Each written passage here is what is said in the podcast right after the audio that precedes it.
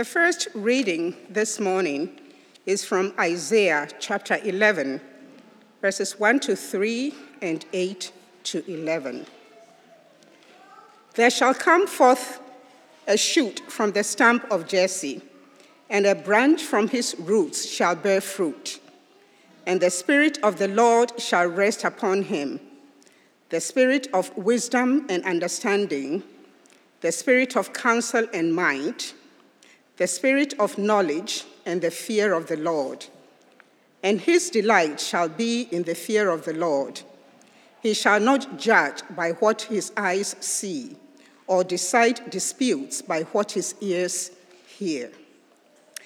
The nursing child shall play over the hole of the cobra, and the weaned child shall put his hand on the adder's den.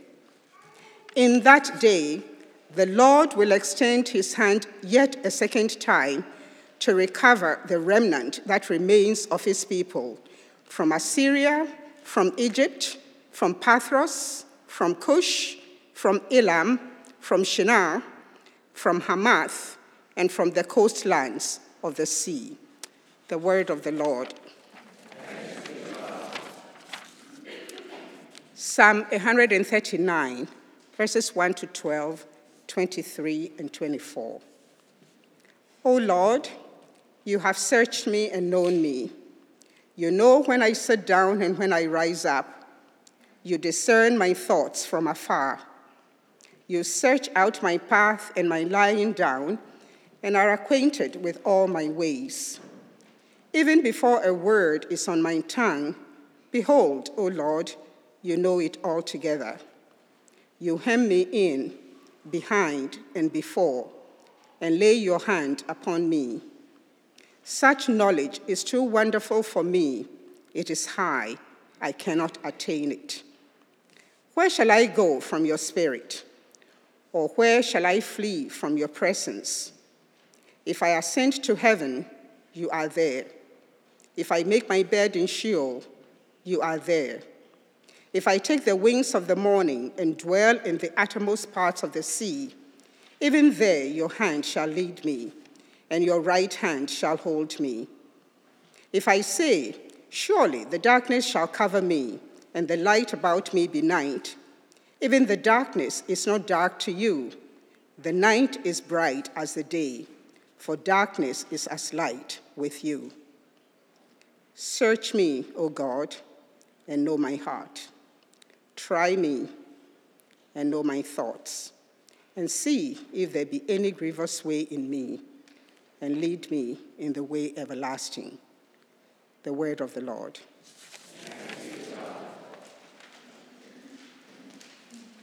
Luke chapter 2, verses 22 to 40. And when the time came for their purification according to the law of Moses, they brought Jesus up to Jerusalem to present him to the Lord. As it is written in the law of the Lord, every male who first opens the womb shall be called holy to the Lord. And to offer a sacrifice according to what is said in the law of the Lord, a pair of turtle doves or two young pigeons. Now there was a man in Jerusalem whose name was Simeon, and this man was righteous and devout, waiting for the consolation of Israel, and the Holy Spirit was upon him. And it had been revealed to him by the Holy Spirit that he would not see death before he had seen the Lord's Christ. And he came in the Spirit into the temple. And when the parents brought in the child Jesus to do for him according to the custom of the law, he took him up in his arms and blessed God and said, Lord, you are now letting your servant depart in peace, according to your word.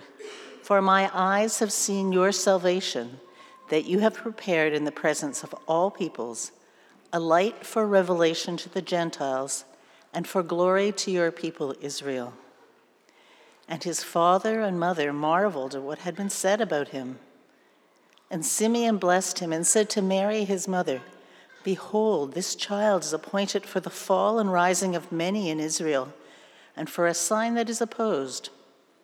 And a sword will pierce through your own soul also, so that thoughts from many hearts may be revealed.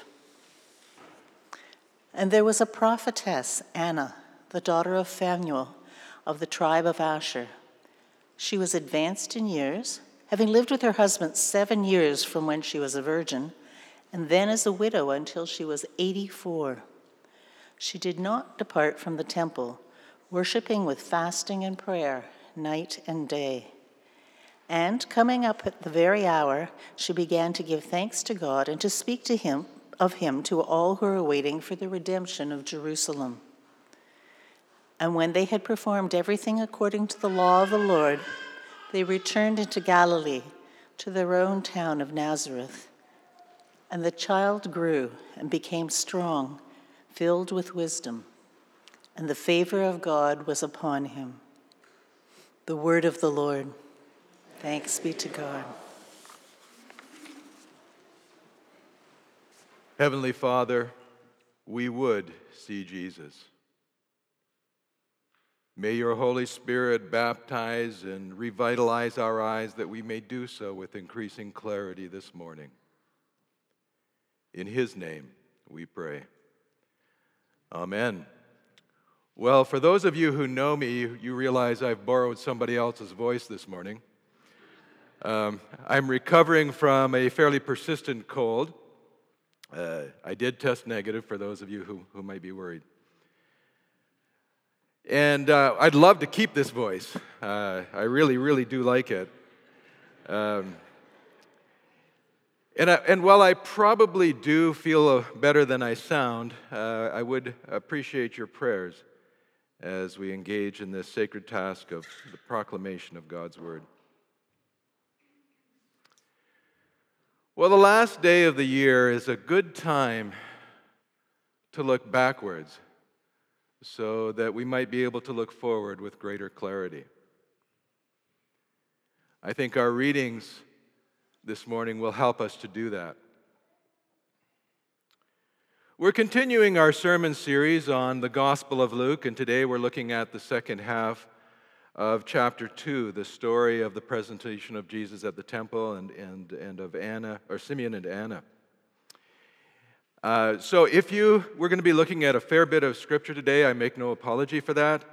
Uh, if you have uh, the bulletin with you, if you have a Bible app, if you've got, uh, pull, the, pull the Bible out of the pew in front of you, and uh, we'll take a look at a number of things in our, in our various readings this morning. So, as we look at our reading from, from the Gospel of Luke, first a couple of preliminary details about our Gospel reading. It starts with the story of the rite of purification at the temple. In the verse immediately preceding today's reading, we're told about the circumcision of Jesus on his, the eighth day after, after his birth, as was the law. Then, 40 days after his birth, Mary, Joseph, and Jesus take the trip to Jerusalem uh, for the sacrifice of purification and the presentation of Jesus to the Lord. This presentation of Jesus is because Jesus is the firstborn. And the firstborn of both human and animals in Judaism were especially dedicated to the Lord.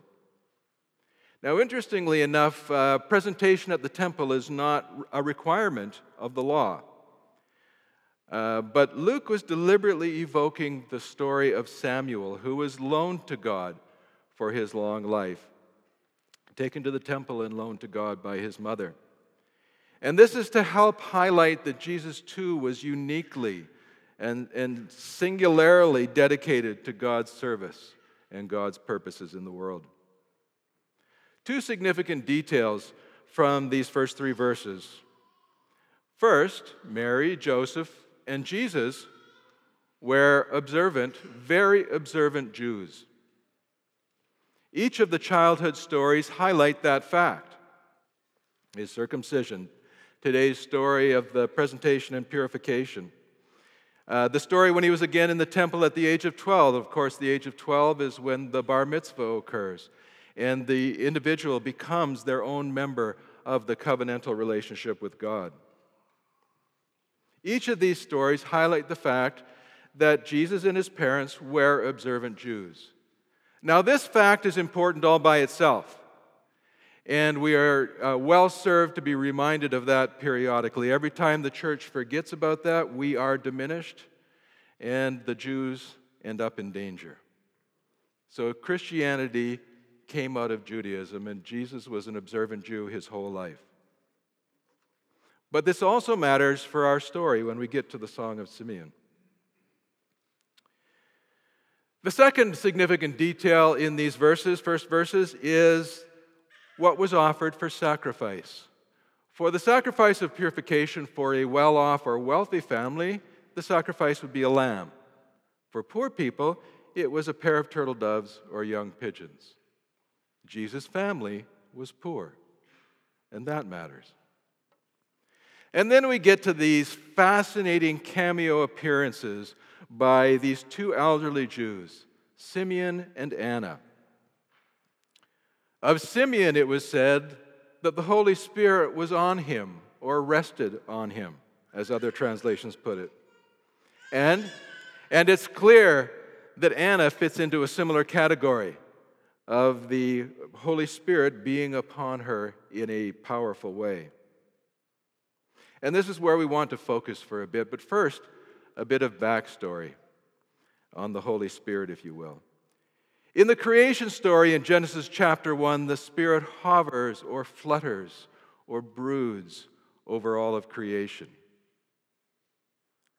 Our psalm reading, Psalm 139, says that that continues to be the, the case.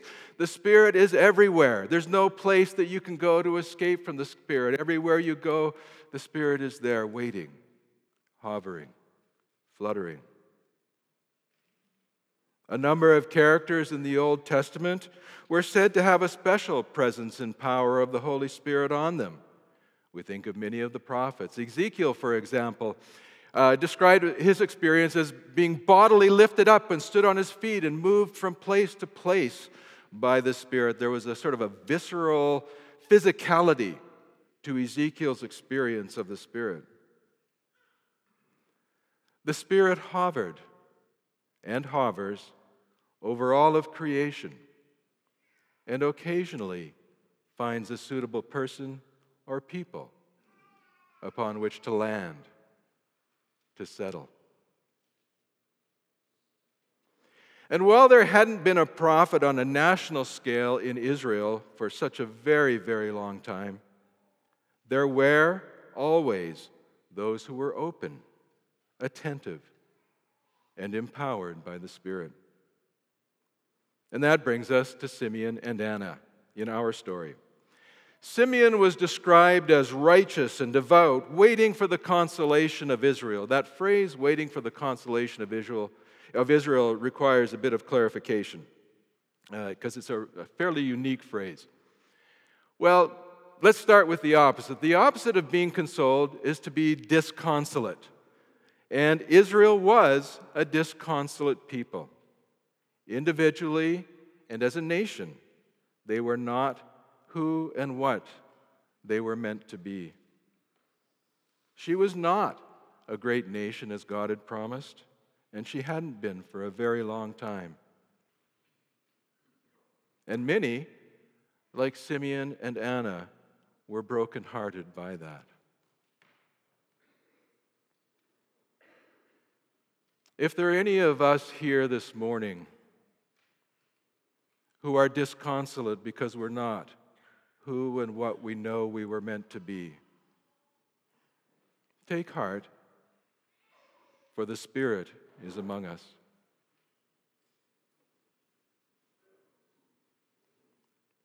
So the Spirit rested on Simeon.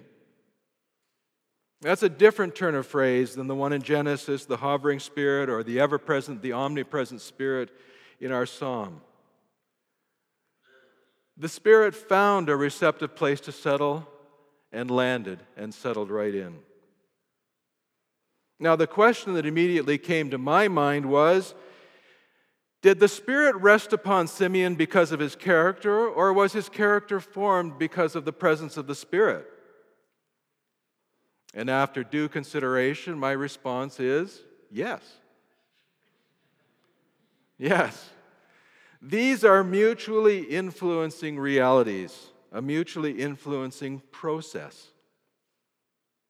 The Spirit comes upon a person or a people, and they are moved to greater holiness. After all, it is the Holy Spirit.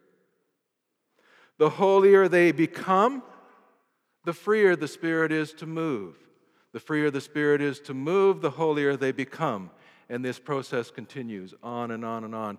Uh, somebody after this, the nine o'clock service said it's the opposite of the downward spiral. The downward spiral of negativity, which can be so precipitously quick in our lives. This is the opposite. It's the lifelong upward spiral, of presence, power, freedom, and holiness over and over and over again. In Simeon's case, we meet him at the end of his lifelong journey. He was righteous, devout, and waiting for the consolation of Israel, and the Spirit had great authority and effect in his life. Attuned to and attentive to the Spirit, Simeon was guided very specifically to be at that place at that time for a specific purpose. And the minute that he saw Jesus, he knew that, that that's what he'd been waiting for his whole life. Jesus was Israel's consolation, a baby from a poor family, not the obvious place to look for a nation's consolation. Yet, by the discernment of the Spirit, Simeon knew. He knew. And he took the child and he sang. And what a song! Perhaps the most unexpected an interesting line in that song is the, the, for this little cluster of devout Jews is the second last line that Jesus would be a light for revelation to the Gentiles, to us. Under the inspiration of the Holy Spirit, Simeon declared that through Jesus, God's relationship was about to change and expand to all nations, to all peoples. Well, he had waited for Israel's consolation. What, when confronted with this wee baby, Simeon realized that he encountered much more than what he'd been waiting for. The story and the plan were much larger than he had ever, ever imagined. And he just rolled with it, he just went with it. And that is so cool. After the song, the song of gratitude and praise and, and, and openness to the end of his life, Simeon went on to speak prophetically to young Mary, and these were not words of comfort. While Jesus would be the consolation or salvation of, of some, he would also be the reason for the downfall of others and become the target for the hostility of those same people. And nor would Mary escape unscathed. As this story played out, her soul would be pierced through with a sword. He spoke truth boldly, without hesitation, without reservation. Uncomfortable truth, powerful truth and I'm grateful for that example. Now, the prophetess Anna's words are not recorded, and that annoys me a great deal. Uh, I, I hesitate to speak with any kind of criticism of the, the canonical text, but I really would like to know why we don't hear words specifically from Anna. But interestingly enough, we know more about her life than we do about Simeon's. She was a widow of the tribe of Asher. Her husband had died after just seven years of marriage. There's no record of children. And certainly that would not be her expectation of how her life would have unfolded. Uh, and not only was it, you know, sad and catastrophic, this kind of loss, but it was a matter of life and death because there was no social safety network. Without a spouse and without children, she was in a critical state as far as being able to even, even to survive.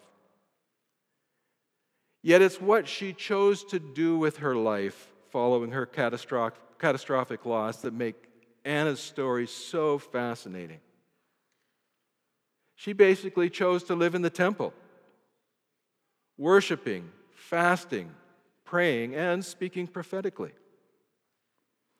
And we're reminded of verses like Psalm 84:10, "For a day in your courts, O Lord, is better than a thousand elsewhere. I would rather be a doorkeeper in the house of my God than dwell in the tents of wickedness." She loved God and God's earthly dwelling place. How's that for a lifelong response to catastrophic loss? Amazing. And like Simeon, she too knew who and what she was looking at when she saw Jesus. And she began to give thanks to God and to speak of Jesus to all who are waiting for the redemption of Jerusalem. Quite possibly, she too sang uh, the first two chapters of Luke are song after song after song. It's like a musical or something. Every time you turn around, somebody else is singing a song. So, given that she spent her whole life worshiping, I'm sure she broke into song too. And I'd love to hear that song. So, what are the themes we can glean from these brief, very brief vignettes about these two people? Well, first, they had abandoned themselves to God and the guidance of the Spirit. Their faith was not an addition to their lives, it was their lives. I'll say that again. Their faith was not an addition to their lives, it was their lives. Second, having learned abandonment to God and a lifelong pursuit of God and God's purposes, as they neared the end of their lives, they found themselves freely and easily guided by the Spirit. They had come to recognize the Spirit's nudge, as I call it, on where to be and what to say and when to keep silence. But remember, this is at the end of a lifelong journey, learning this, learning this sensitivity and this discernment. But they started and they ended up here. So, a word of encouragement to us all. If we haven't started learning to listen to and be obedient to the Spirit, today's a perfect day to start. Third, and perhaps most importantly for us this morning, a lifelong attentiveness to the Spirit had them uniquely attuned to and focused on Jesus. That is, after all, what the Spirit does. Over and over again, it shifts our focus and attention towards Jesus. And at the end of their long lives, they recognized what they looked they recognized what they looked and longed for, even if what they were looking at was a baby from a poor family. Not at all what they could have reasonably expected as the consolation and salvation of a nation.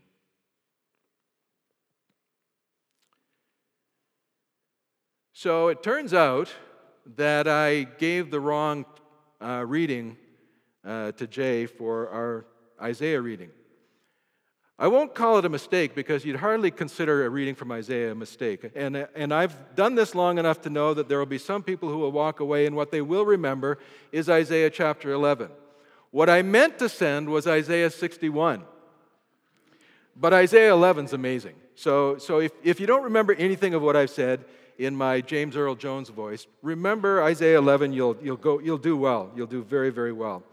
I was planning on reading this anyway because it is so powerful and beautiful. So listen along to Isaiah 61, starting in verse 1. The Spirit of the Lord God is upon me, because the Lord has anointed me to bring good news to the poor. He has sent me to bind up the brokenhearted, to proclaim liberty to the captives and the opening of the prison to those who are bound, to proclaim the year of the Lord's favor and the day of vengeance of our God, to comfort all who mourn, to grant to those who mourn in Zion, to give them a beautiful headdress instead of ashes, the oil of gladness instead of mourning, the garment of praise instead of a faint spirit and the text continues on with the words For I, the Lord, love justice. I hate robbery and wrong. So the Spirit was upon the prophet to bring a message of hope to the poor, healing for the brokenheartedness, freedom for the prisoner, comfort for those who mourn, and justice for all.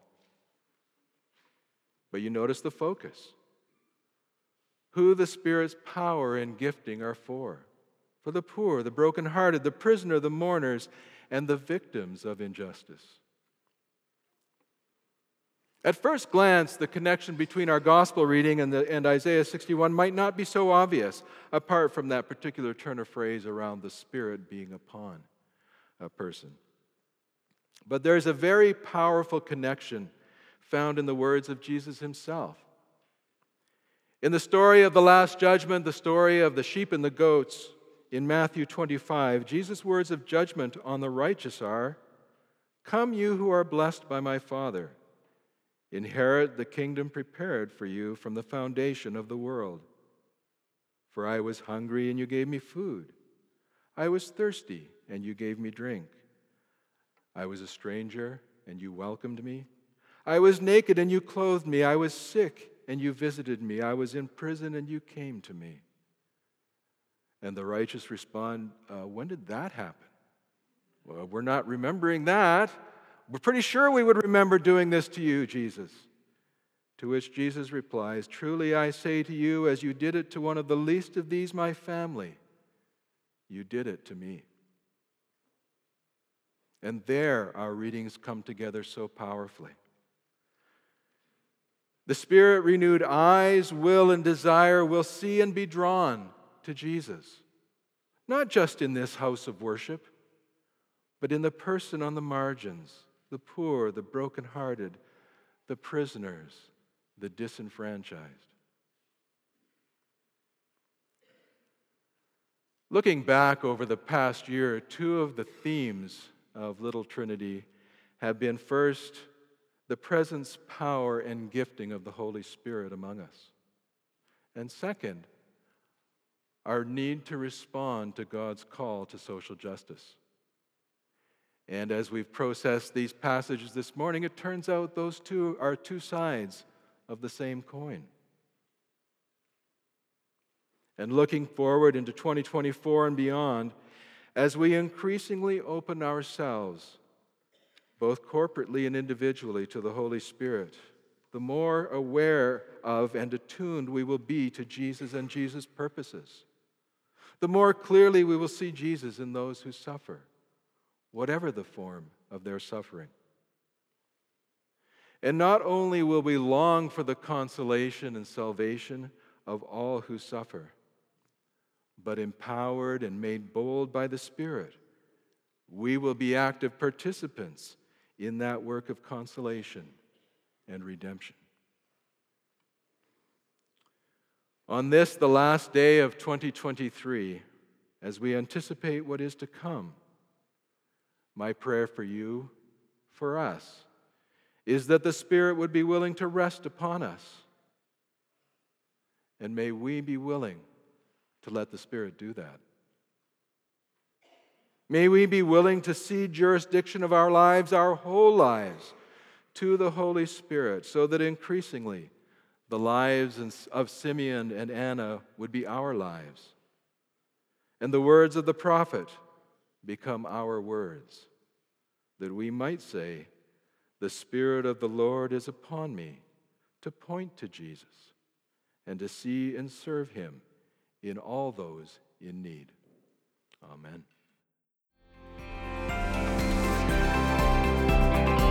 You've just listened to a podcast from Little Trinity Church in Toronto.